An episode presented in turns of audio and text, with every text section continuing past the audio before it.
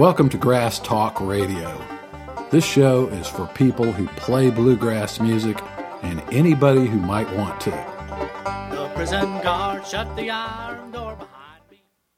Howdy folks, howdy, and welcome back to Grass Talk Radio. The topic of this episode is the fifth episode in a series really designed for people who are starting a band or are in a band.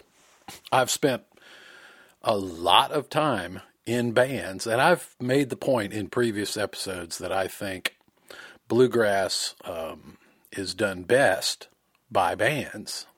Now, I'm not against jamming, uh, but, you know, you don't. Uh, they don't put many jam sessions out on record, for example. You know, no record uh, company is going to sign a jam. They're going to sign a band. You go and pay money to see bands. It, I've made that case before in the uh, Bands versus Jams episode that bluegrass is a band form. So this is the fifth in a series, and it, it could go on. I'm I'm based on my notes, I'm thinking probably ten episodes in this, and I will have said everything I can think of um, that could help you out if you're going to be in a band. Today's topic is the fifth one. The first one in the series was Field Guide to Bluegrass Jammers, and that episode is really just to to give you the other side of the coin, to to talk about what happens in jam sessions, so that you can compare it to bands. And then that was episode thirteen. In episode thirty, Bands versus Jams, now that you had that information, uh, I compare and contrast band bluegrass versus jam bluegrass. And then episode thirty-three was called Starting a Part-Time Band. And then thirty-six was called Schedule Master, where I talk about how to herd cats. So now, uh, today, the topic is how to rehearse a band. But before we get into the meat of this episode, I want to sidetrack a, a minute or two or five. I'm not sure how long I'm going to go on this topic, but I, I, there's something on my mind that I want to talk about. And I have sat here debating, well, really all morning, debating, should I even talk about this or not? I, I don't know.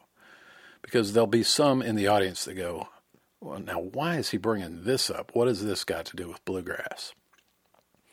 And I'll admit I have gone back and forth myself, and I figured at the end the best thing to do was probably just go ahead and do it. And, um, you know, if you feel like what I'm talking about is completely inappropriate, off topic, or whatever, send me an email, tell me that.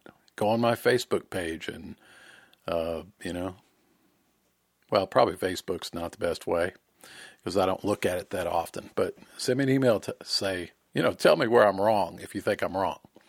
But this has been on my mind, and this sort of thing may have been on your mind. And I, I thought, I'm thinking about this so much, why don't I just go ahead and say it and maybe get some feedback from a few people? You can tell me where, you know, I'm full of, full of it. Or you can say, yeah, that, that makes sense. Maybe I never thought of it that way. And here, here it is. I'm just going to do it and uh, let the chips fall where they may. And it is this: feeling guilty, depressed, sad, discombobulated, disoriented, confused by events in the news. And we're all subject to hearing the news. I remember as a kid uh, sitting in front of the television. It's one of my earliest memories. I was four years old. And it's the first thing that I can really, really remember. And that was, I remember watching the television, the whole family in the room, and seeing John F. Kennedy's casket being moved off of an airplane and into a hearse. I remember that. The whole country, practically the whole world, was involved in that news episode. And and throughout what I'm about to say, I am not in any way saying what news is important and what news is not. All I want you to do is consider that some is and some isn't. So I'm not going to tell you what to think. I just want you to think about what's going on here. What does it mean when the practically the entire world is focused on the same events? You know, what's going on here? And the reason this comes up in my mind is that just just a few days ago, and this is in, um, I'm recording this in October twenty seventeen for you listeners in the future. If you're coming along here and, and it's the year twenty twenty-five or something, and you'll be able to refer back to October twenty seventeen. That's when I'm recording this. And what is today's date? Today is the tenth, October tenth. Anyway, why am I even thinking about this at all? And it was because I, I every day or every other day, I hop on, check my email, and I'm scanning my email for messages. I'm, I'm looking for that email from a person who may have tried to download one of my ebooks or videos or something and is having some sort of problem. And I, I've mentioned this before. That's the first thing I'm scanning for. I'm looking for that. And emails from my wife, because that's always important too. You know, don't forget, uh, Jackson is going on a field trip next weekend, you know, that kind of thing. And I've tried to tell her, don't use email when you want to communicate with me. But anyway, uh, in terms of my website, you know, I've got this little online store, and the beauty of of that sort of thing is that I can be sleeping and some guy in Norway can be downloading, you know, uh, my building blocks mandolin video lesson and P D F and whatever. And I kind of have to run on the assumption that the service provider, the the outfit that delivers that file to you and handles the transaction, that everything's working. So um, I'm scanning, I'm looking for problems. First of all, put out the fires, you know. And then the second thing I'm looking for are just personal messages. I'm also weeding out spam. Uh, you know, um, things I, I, I'm on this list for that or whatever. I'll delete a few things, and but I'm also looking for just a, maybe not a problem, but just a comment or a suggestion, or, you know, just somebody that's been to my website or listened to a podcast and, you know, they're just telling me something. I look for those too. And I take them in this order. I try to solve the problem once first. And those are pretty rare. I, I might get one or two a month. And invariably, by the way, the problem typically is related to the number one reason people have difficulty is that they're just unfamiliar with things of a computing nature. Like they don't really know, like when they download a file, where it goes on their computer. See that in, in older people more so than younger people. And they just, they don't really get the concept of I'm downloading a P D F. They're not even really sure what that is sometimes. And look, I'm not criticizing people's ignorance. There's a lot of things I'm ignorant about. But but I, over the years, I know these things, and a lot of the young people know them. But many times if I have a problem, it's a person maybe who has a, Uh, maybe it's somebody who is seventy years old and their son-in-law fixed them up with a tablet and they're surfing the web and they decide to buy a banjo video or something and they're trying to download it onto their tablet. And somehow they have missed, you know, the advice I've given on, you know, don't use a tablet. Uh, it, it's really difficult to do it. Th- anyway, that's the kind of things I'm looking for, technical problems. And I get right back to them and try to explain things and help them out where I can. And and then, so that's first priority. Second priority is then I look through, oh, uh, you know, Joe Blow here as a suggestion for a future podcast. I will, I may mark that and come back to it when I finish the other stuff, because I want to give them a full response and try to respond. I, I do try to answer all my emails. I don't, I'm sure there have been some that I've missed, but if you take the time to write to me, I feel obligated to take the time to write back to you. Unless you say, hey, you don't need to reply, I just wanted to tell you thanks, then I might not, but even so, I probably will. I'm pretty good about that kind of thing. So anyway, getting back to this thing about the news, here's what happened a few days ago. I saw, I, when I get on, I look and see, well, first of all, have there been any sales? And then if so, I jump on email and I look to see anybody that purchased, are they having a problem? That's first thing, my responsibility on my end. And then second responsibility is, you know, answer any questions somebody have that may be unrelated. But I look, I go on there first, and I see zero sales for that day. Well, you know, that happens once in a while. Not, don't get too worried about it. You know, you're going to have a, a zero day once in a while. And then the next day, zero. Ooh, what's, what's going on? I'm, I'm beginning to get concerned, so I go to my website. Just make sure it's up and running. You know, I don't go to look at my own website. I don't look at every page of my own website every day and test every link and all that kind of thing. I just want to make sure it's up and running. Yeah, it's up and running. Everything seems to be good. How about um, Payhip? Payhip, who handles uh, delivering you the file. When you buy Mandolin Masterclass, you buy it through them and they send it to you. Uh, they tell me about it after the fact. Maybe their website's down. Maybe PayPal is down. Well, everything seems to be normal. So, you know, what the heck is going on? Then the next day, zero. And I'm thinking, my logic is, is this. It's like a battleship. You get this battleship, or let's use an oil tanker. An oil tanker is cruising along. If you just kill the throttle, it's going to be a while before that boat stops.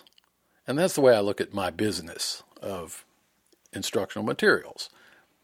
It's, I mean, if I totally screw up and do everything wrong, it's still going to take a while for all those effects to ripple through the system, you know. So I don't, I try not to get too flipped out, because I've seen zero days before, you know. I've seen two in a row before. But this was weird. Three in a row. Four days in a row. And I'm like, what? What is going on? And I came to the conclusion, and this is sort of my theory, that the news story come out, coming out of Las Vegas was the reason. And it's, of course, just my theory, but I'm trying to put, I want to find a reason. Like if I see zero sales, I want to know what's the reason. If it's a reason I can correct, like, ooh, my website is all messed up, I'll get in there and get it back up and running.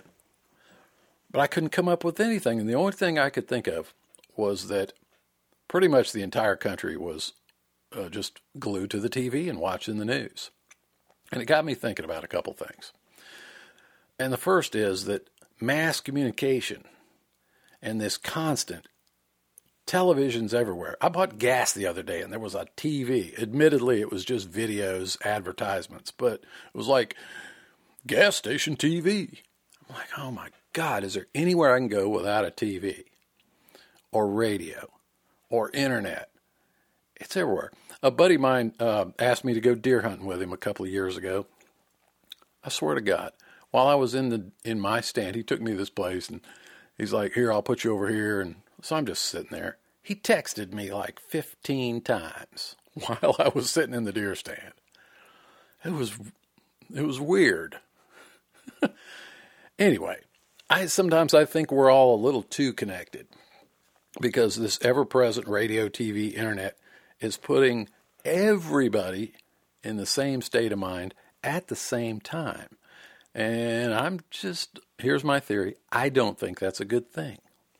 I don't think that's a natural state for humanity.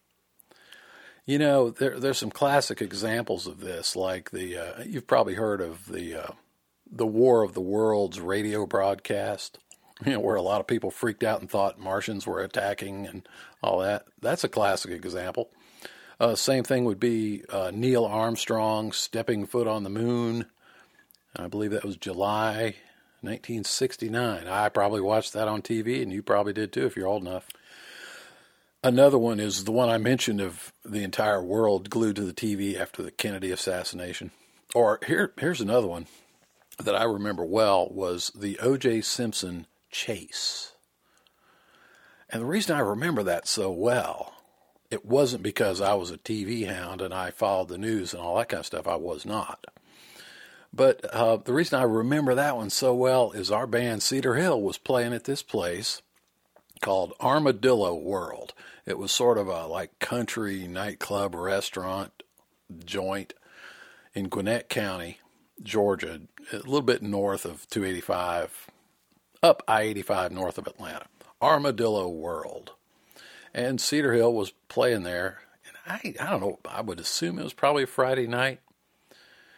So uh, I'd have to look up the date of the O J chase, but you know, it was still afternoon in California. So we we play our, we come in, set up, and we're playing our first set, and people are watching our our antics and our show. And during the, even before we finished the first set, but by the time we got to our first break, it was quite obvious there was some weird going on. Nobody in the place was facing the band. Nobody was paying a bit of attention to us. Everybody was glued to the T Vs behind the bars and all around the place. Because like I said, there's no place you can go that isn't just full of televisions. And we're like, what the heck is going on? Well, every T V's got this S U V tooling along at about twenty miles an hour, twenty-five miles an hour, followed by thirty cop cars. It's like, what is going on? So we go up to the bar and we're hanging around looking at the T V, trying to figure out what is going on. We It's time for us to get back up and play. Well, the, the bar owner says, look, you guys might as well sit down and relax because everybody in this place is watching this, you know, and uh, just hang around. So we did. We hung around for two hours. And he kept telling us, don't, don't bother getting up and playing because they can't hear the T V. The crowd can't hear the T V. And the guy paid us at the end of the thing, and we left. So I sat around just like mystified. How can all these people be so interested in O J Simpson thing, whatever? I don't know. I mean, yeah, according to the story, somebody was murdered. But, hey, somebody was murdered in our county, you know, and it didn't. The entire world didn't zero in. There, people are zeroing in on these stories because it's ever-present. It's being fed to you through every channel of communication you can imagine. And I guess I was a little immune to that because I didn't spend a whole lot of time listening to the radio. If I was in the car, I was listening to tapes, old, you know, New Grass Revival tapes or, you know, I just didn't park myself in front of the T V, so I didn't really even know what was going on. Another incident that I recall was the weekend after nine eleven. And that whole thing had was going down, I think it might have been on a Tuesday. And, well, that weekend, Doc Watson was playing up in Dahlonega at a festival. And I had gotten to know Doc somewhat, but uh, the guy that played with him, Jack Lawrence, I had, you know, become friends with. And I knew they were playing, so Darlene and I loaded up in the car and decided to go up there and just for the one evening go to the Doc Watson show and see Jack and stuff. And that was it. We were just going to go up. But I remember Rhonda Vincent's band was there, and it was a pretty big festival. We we went up there just to kind of hang out. And it was a really weird scene. I mean, the show was going on. Everything was happening as normal, but there was just this creepy, weird feeling over the whole thing. And it's because everybody in that audience was in the back of their mind or in the front of their mind thinking about nine eleven, which had just happened. It was like there was this pall over the event. It was very strange and weird. And I suppose it's even more strange to a guy like me who doesn't spend his life glued to the television and the radio. My my theory is, and I've told my wife this, that if something is really important, somebody's going to tell me about it. Like, hey, your house is burning down. You know, I pulled up in the yard one, one day about a year ago. We were coming back from Albany, which was about, I don't know, forty miles away. Went down there. We're coming back, and as we're approaching the farm, I see smoke just billowing up from behind the house. I'm like, oh my God, the house is on fire. It's what it looked like. Well, as we pull in, it wasn't the house. It was the pasture. The woods back down behind the house was on fire. A transformer had blown. You know, a tree had fallen on a line. And anyway, I told Darlene, call the fire department. And I grabbed a big rake and ran back down there. And just as the fire trucks were pulling up, I had the fire out. So anyway, what I'm saying is there are things when when something, my, my getting back to my theory, my theory is that if it's really important, I'll find out about it personally, or somebody close to me will tell me what's going on. And sometimes people tell you, they're, hey, you know, did you hear about X Y Z? And I'd say, no, I don't. What, what's going on? And they'll tell me.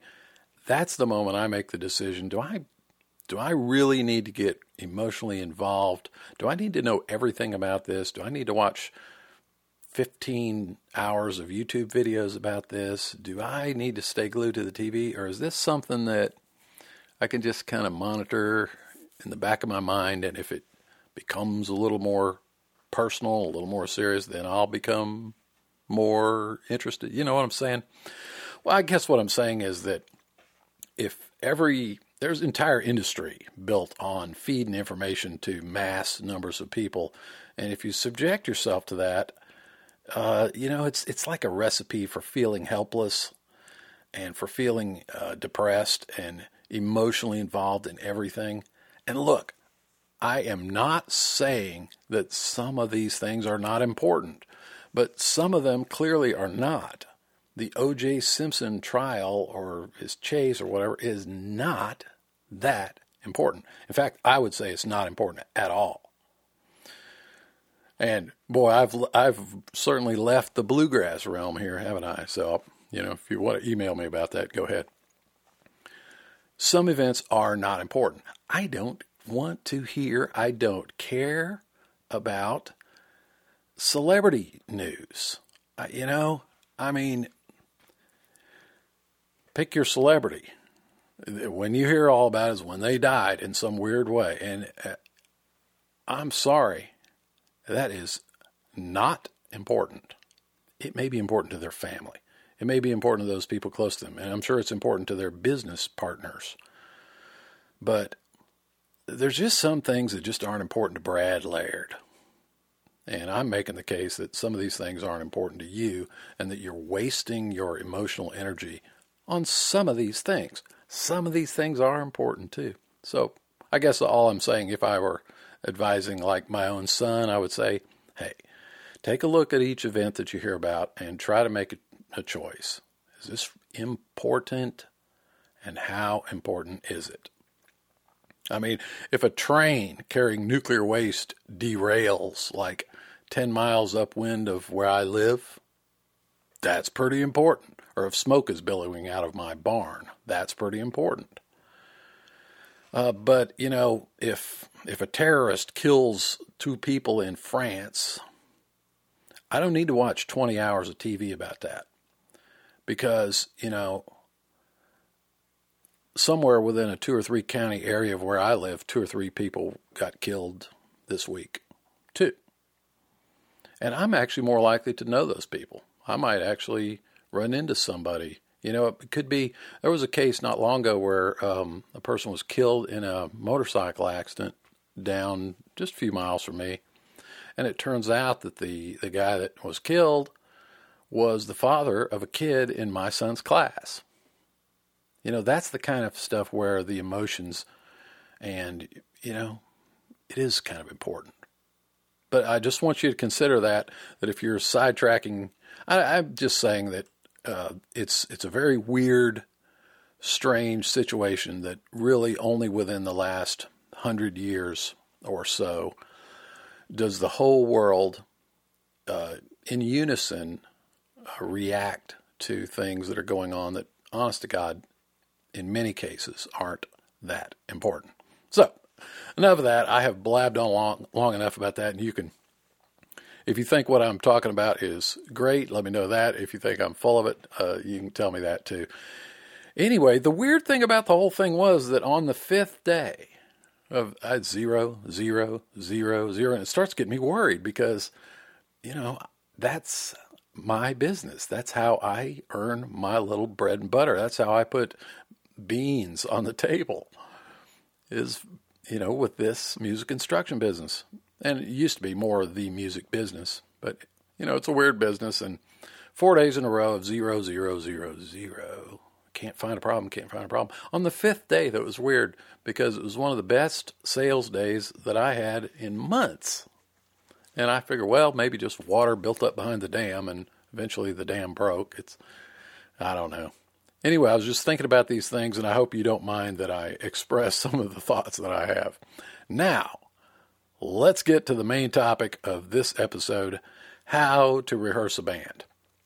And at the end of the episode, I'm going to close the show with a song, um, Cryin' Holy. You hear a lot of bluegrass bands do it. Uh, J D. Crowe in the New South did it. Bill Monroe did it. Probably you've done it. Good tune. And I'm going to end, I'm going to close with that tune. The whole tune is public domain tune, and the band is Cedar Hill. And so, you know, it's easy for me to grant the rights to put the whole tune on there. So we're going to close out with that. Uh, but look, before we get into this, how to rehearse a band, let me give you my credentials on band rehearsals. And this is not counting any band rehearsals when I was in the school band, seventh through twelfth grade. Let's just forget those for now. Although those were five days a week for many years, six years. Uh, but here are my credentials. twenty-seven and a half years with Cedar Hill with approximately forty-eight weekly rehearsals. I say forty-eight because we had a weekly rehearsal, but once in a while one got canceled around a holiday or something like that. So I used forty-eight weekly rehearsals. That's one thousand three hundred twenty rehearsals, approximately two to two and a half hours each. Pony Express, twelve years of active running with same thing, forty-eight weekly rehearsals. That's five hundred seventy-six rehearsals. And then I just made an estimate of other bands I played with, special events, pickup groups where we need to rehearse for this or that. I just threw out a number of two hundred. Anyway, grand total, roughly two thousand ninety-six rehearsals. So all I'm saying is I've been involved in a lot of rehearsals, and in being involved in them, I've learned a few things that work and some things that don't. So let's let's rip through this list of how to make your rehearsals count. Number one, and this is almost so stupid I don't need to say it, but do rehearse. I swear, there are bands that perform who do not rehearse. There's quite a few bands who perform and don't rehearse. All I'm saying is rehearsal helps. If you believe that, continue. If you don't believe that, well, I'll see you in the next episode. Number two. How often should you rehearse? That's hard to say, and I'm directing all of this at the on the assumption that you have a part-time band who wants to perform on a professional level to the extent that you can based upon your talents and skills, et cetera. I'm assuming you want to get a gig every now and then. And What what I'm not saying is that you're going on the road, you're going to you're going to be professional on the road musician. That kind of rehearsal schedule would be different. You might rehearse if you were, let's say you joined a pro band and you're going on the festival circuit, you may rehearse every day. You might rehearse seven days a week for three weeks and then hit the road. uh, that could be how that works. But if you're part-time and everybody's got day jobs, and, you know, if you're a part-time semi-professional band, I think once a week is a great system.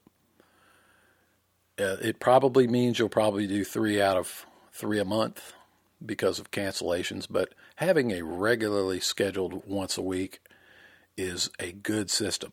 That's what we've done. That's what I did to accumulate those two thousand plus rehearsals. Okay, so once a week is my suggestion. Item three, once you've decided on that you want to rehearse, uh, just it's just so much easier, and this goes back to the Schedule Master episode, it's just so much easier to cast the weekly day, time, and location in stone in advance, so you don't have to, you don't want to be calling around, hey, you want to practice? You know, just set a, find a time that works for everybody. You may even rotate the the location. That that can be nice for people. Um, but just set it in stone, and then the only time you need to contact each other is when you need to cancel.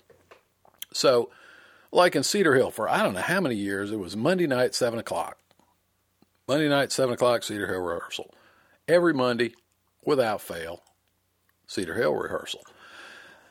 Unless somebody called and canceled. Now, you also need to consider and make some decision as to, will we practice if Joe cancels? Or will we completely blow it off if Joe and Mike cancel? And Joe and Mike and Bill, you know, sometimes one member can't be there and you can still accomplish things. So you need to go ahead and decide that up front. If there are key people who can't be there, you may just cancel the whole thing. But let's say you have a four-piece band with a fiddle player and the fiddle player does not sing. You could still get a lot done even without the fiddle player. You want them there. You want everybody there. So don't don't be, you know, try not to say, hey, you you being the fiddle player don't have to come, because if, if you say that, they probably won't come. Certain certain types of people will try to get out of everything. So anyway, make them regular. Just cast them in stone, and then the only time you need to communicate is when one needs to be called off. And we were a lot of times prone to call off a around a holiday, or if there was a gig like back-to-back with that day. Like, if you're practicing on a Tuesday and you got a Monday night gig, it might be asking a lot of the members and their family obligations and so on to play on Monday and practice again on Tuesday. So sometimes we would blow them off right after a gig. You know, if we did a Sunday, if we did a weekend festival, Friday, Saturday, Sunday, and our practice was on Monday, we might, that might be one of the nights we choose to, you know, blow it off. But we might not, because that could be the night we hand out the bucks from the gig. So as much as you can, try for that weekly regular rehearsal. You will be amazed at the progress you make as a band if you do that.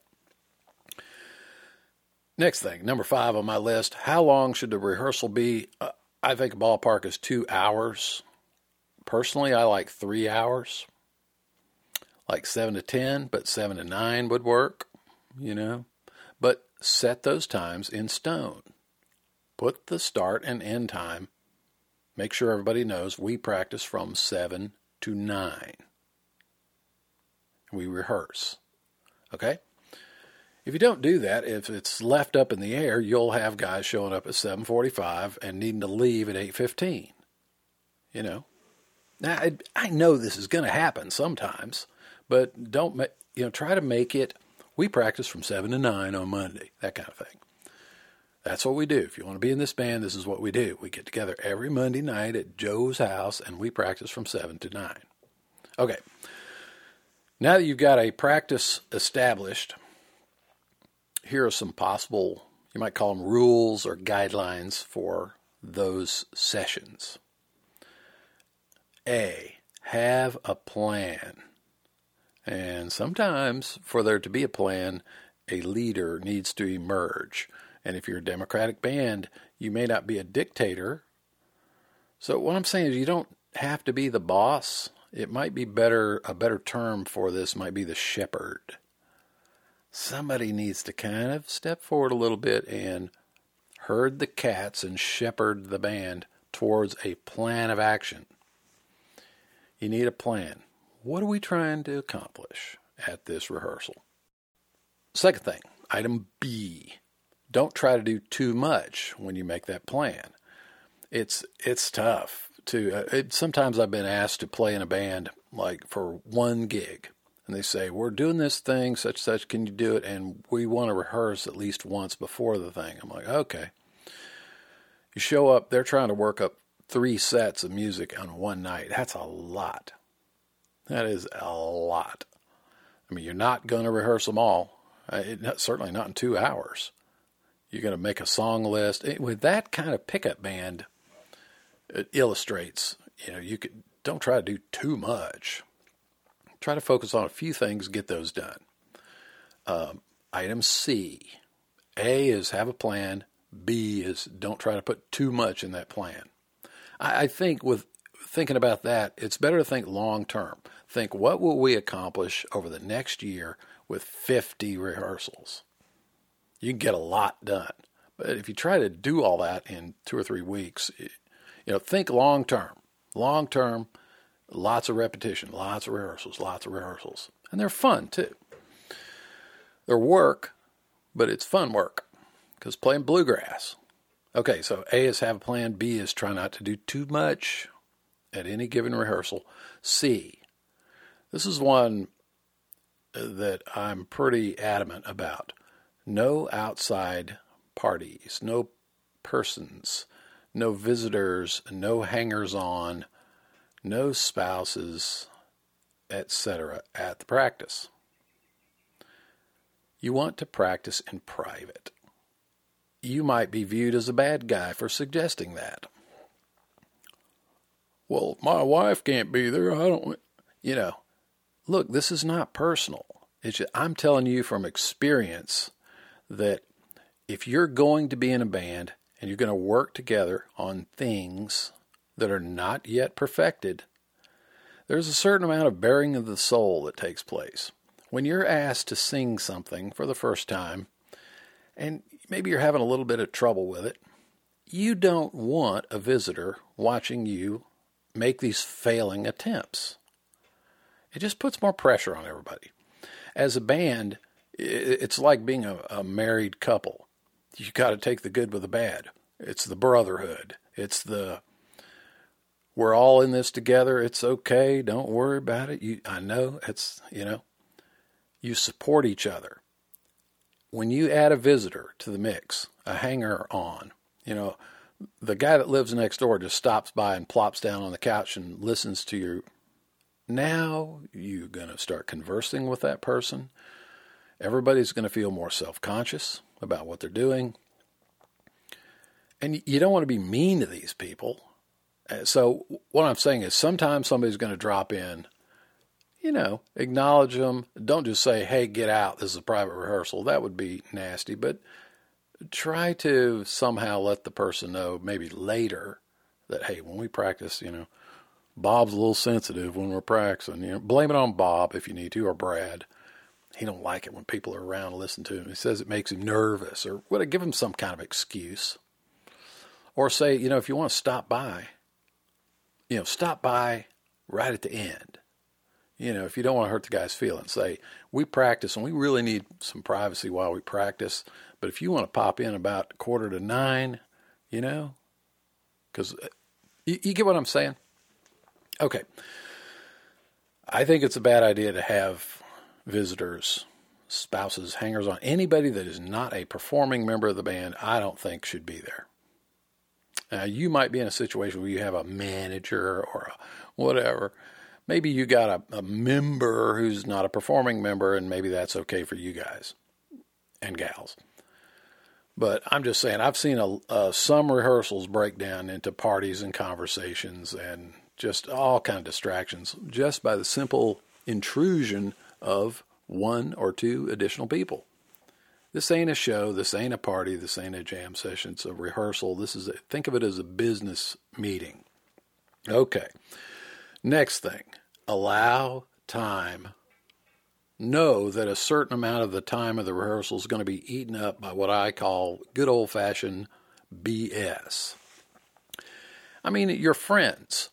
You're, you may not have seen each other all week, and there's a certain amount of catching up that needs to be going on. Hey, how's it going? Oh, yeah, a tree fell in my yard, and I had to spend a whole week cleaning that up. My horse died. I had to, had to dig up. You imagine burying a horse. And, you know, this kind of stuff goes on.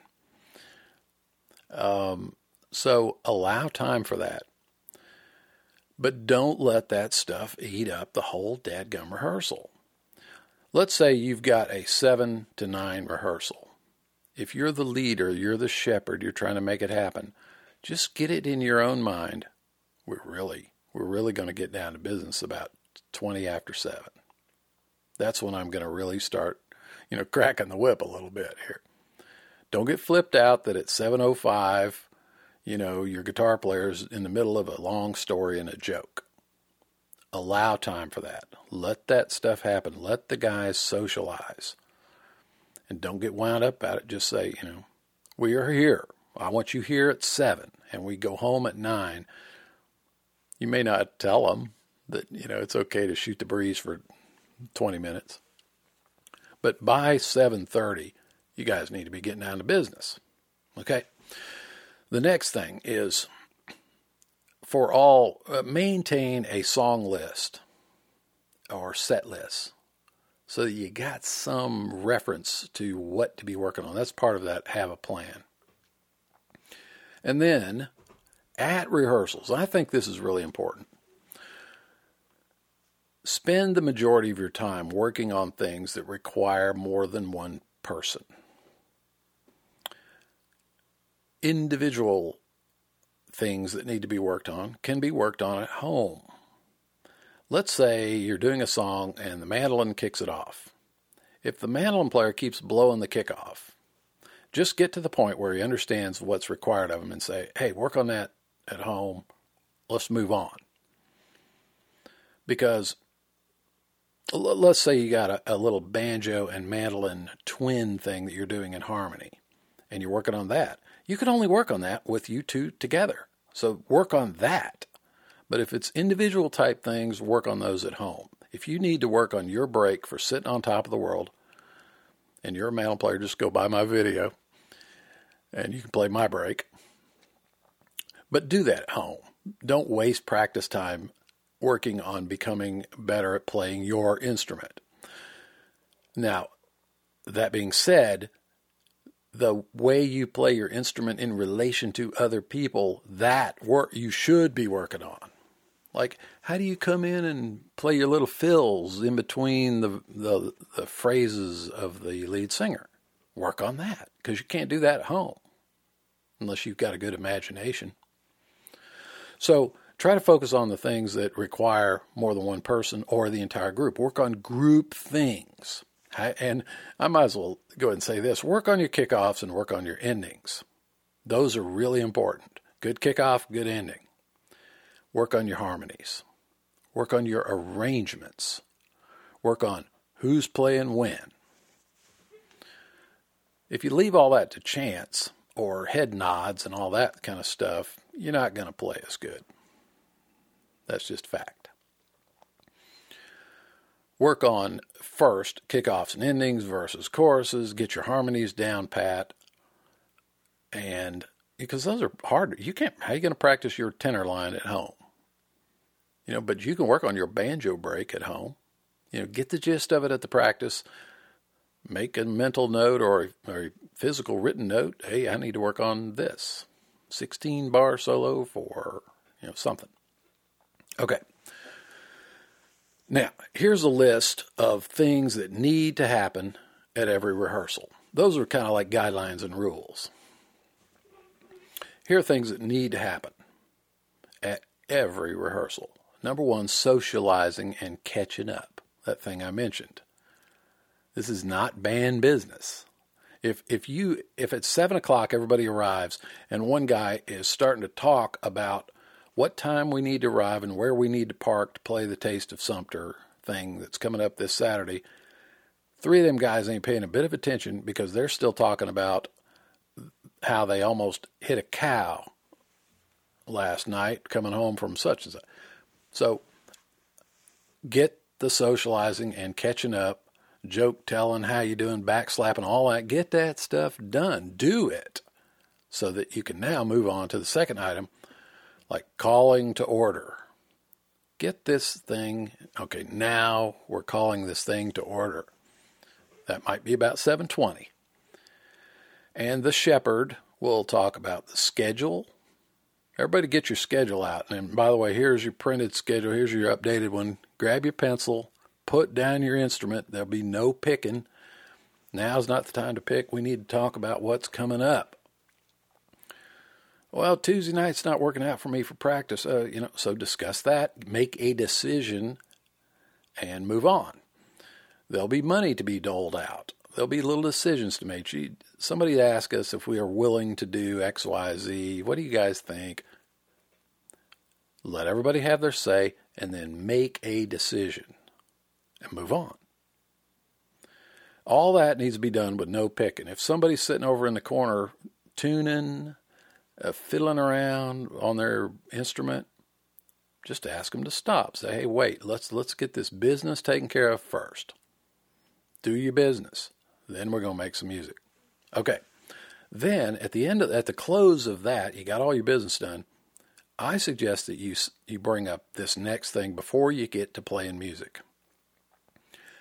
Issues from past performances.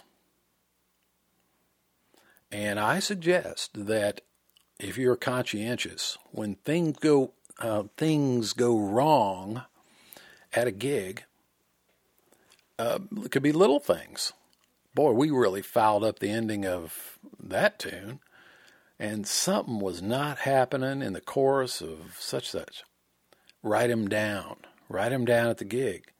You might be the only nerd there with a little notebook, but write them down because you'll forget. You might forget.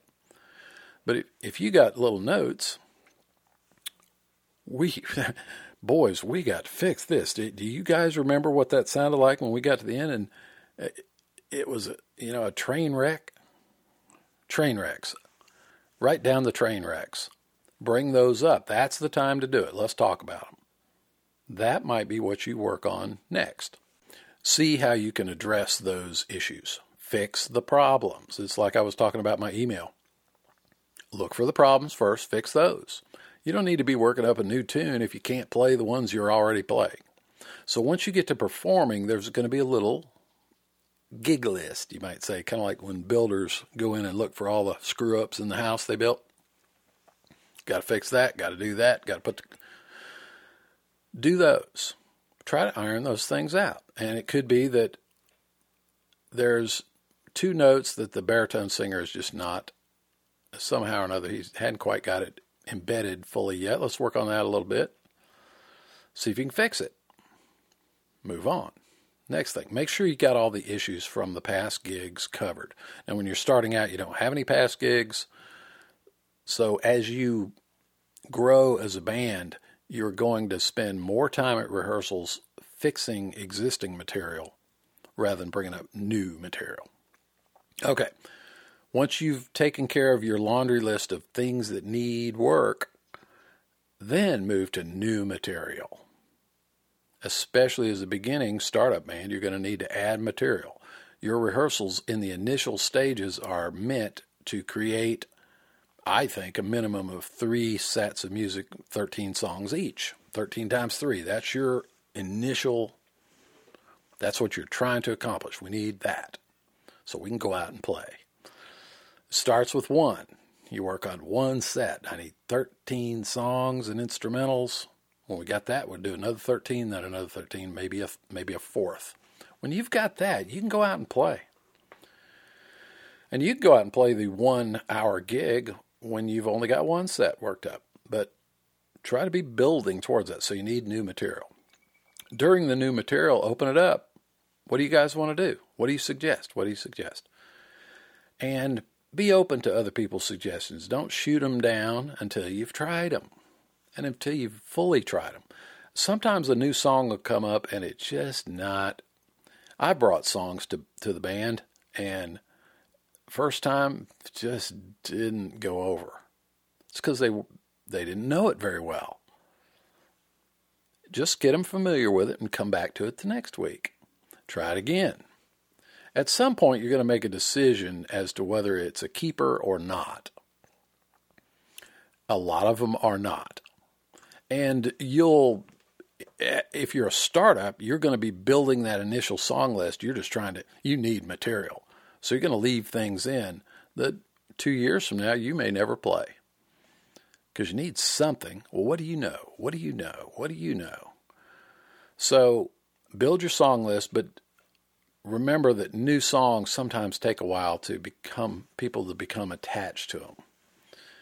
And they become attached to them when they start feeling like you're playing them really well.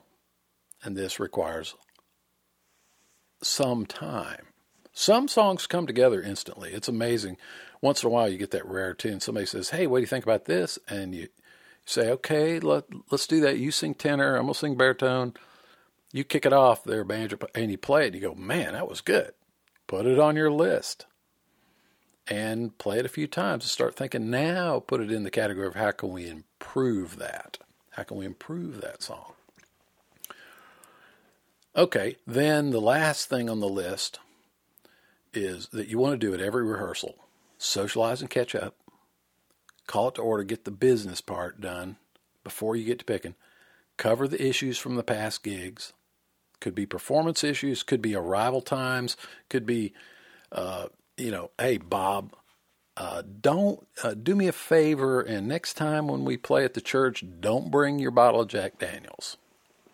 That may be an issue from a past gig. And that's the time to bring it up before you get to playing music.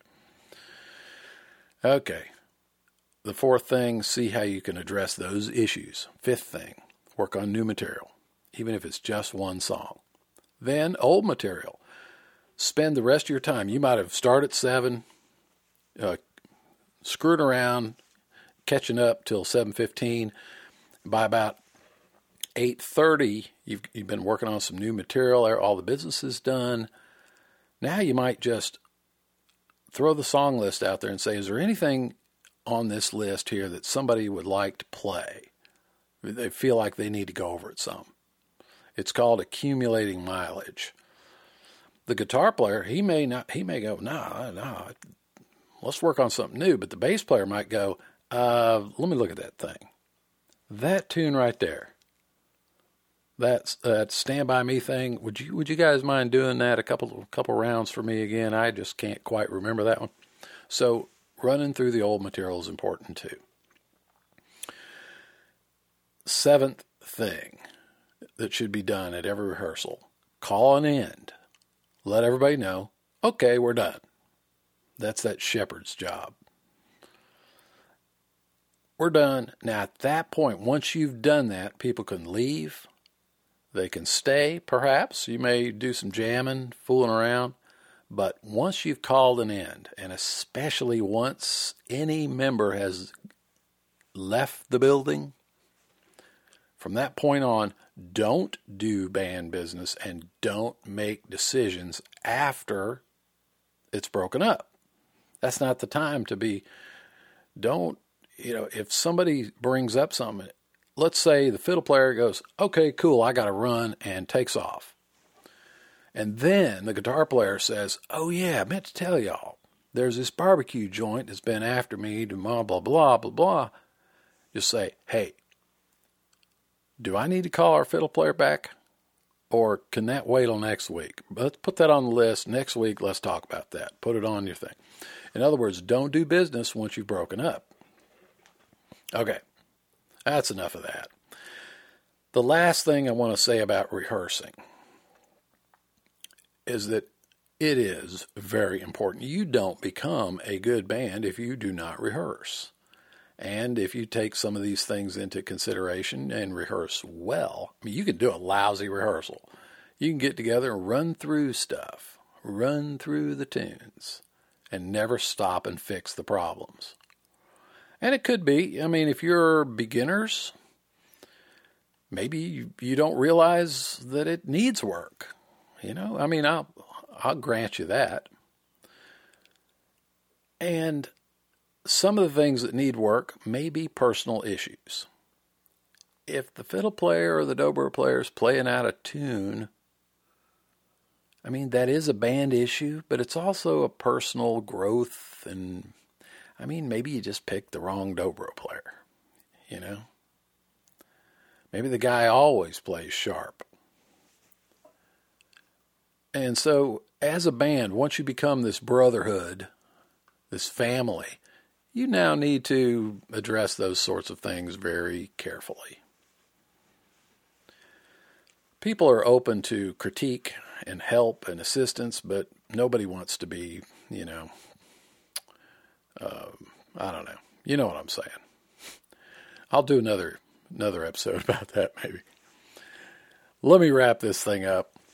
The important point is practice versus no practice. Look, go with practice.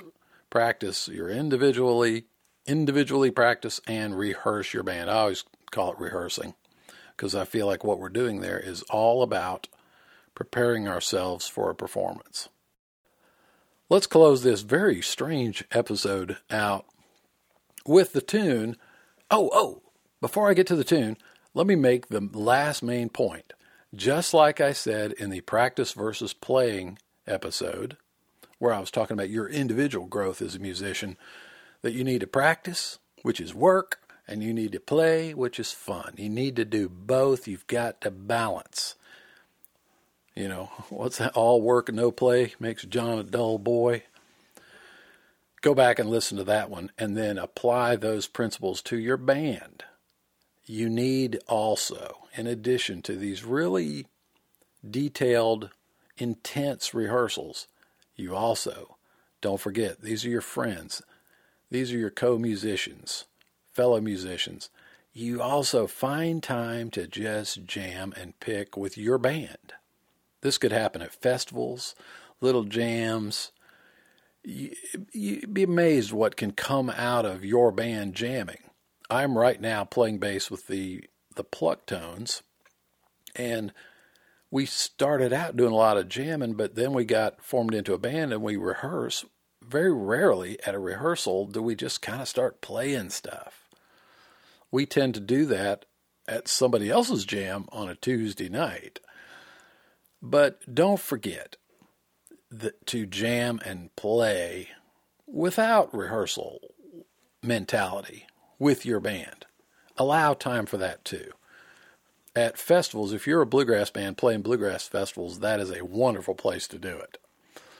Because you can you can do a little rehearsing before you get up on and do your sets. Then after the sets, you can jam and you can have other people come in, and it brings in new ideas. And, you know, sometimes it'll surprise you. You're like, man, I had no idea that you could do that. Well, you won't find those things out if you don't also jam with your band. So just like practice versus playing, rehearse and jam with your band periodically. All right, now let's close this show out. Here is Cedar Hill. This was recorded in nineteen eighty-two. That's the band I played in for twenty-seven and a half years. I sang this song, I don't know how many times, hundreds and hundreds of, at least hundreds of times with Cedar Hill. I'm not actually on this recording. This was when I auditioned. Uh, the Duck gave me, actually I had, I had already bought this record from them at one of their gigs. I had this record that you're about to hear. And I listened to the, the record and tried to learn every song on the record. And that's, and then I went to the audition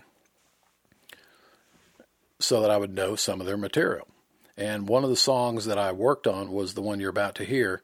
And I had to take over the part of the guy singing lead. This is not me singing lead. Uh, the guy singing lead is, is actually a far better singer than me, a guy named Chip Dunbar, who I mentioned. Uh, we talked about him in the Mike Marshall interview because Mike Marshall knew him. Anyway, those were the shoes I was filling, and I was talking about in one of the episodes about sometimes you need to jump in over your head. That's what I was doing here. This is the band, and this is the record that I was working on as I was preparing to audition for Cedar Hill. And then I was chosen, and I played with them for twenty-seven and a half years. But What you're about to hear is, this is a great example of what the kind of level of performance that can be achieved through quality rehearsals. So check it out. Here we go. That old spiritual number, Cryin' Holy by Cedar Hill. Y'all take care, and I'll talk to you in the next episode. Cryin' holy, cryin' holy unto the Lord. Cryin' holy, cryin' holy unto the Lord. If I could, I surely would stand on the rock, stand on the rock where Moses stood. Sinners run, sinners run and hide your face. Sinners run, sinners run and hide your face. Go run into the rock and hide your face. The rock right out, the rock right out. No hiding place. Cryin' holy, cryin' holy unto the Lord. Cryin' holy, cryin' holy unto the Lord. If I could, I surely would stand on the rock, stand on the rock where Moses stood. Lord, I ain't, Lord, I ain't no stranger now, no stranger now. Lord, I ain't, Lord, I ain't no stranger now, no stranger now. I've been introduced to the Father and the Son, and I ain't, oh Lord, I ain't no stranger now. Cryin' holy, cryin' holy unto the Lord. Cryin' holy, cryin' holy unto the Lord. If I could, I surely would stand on the rock, stand on the rock where Moses stood, where Moses stood.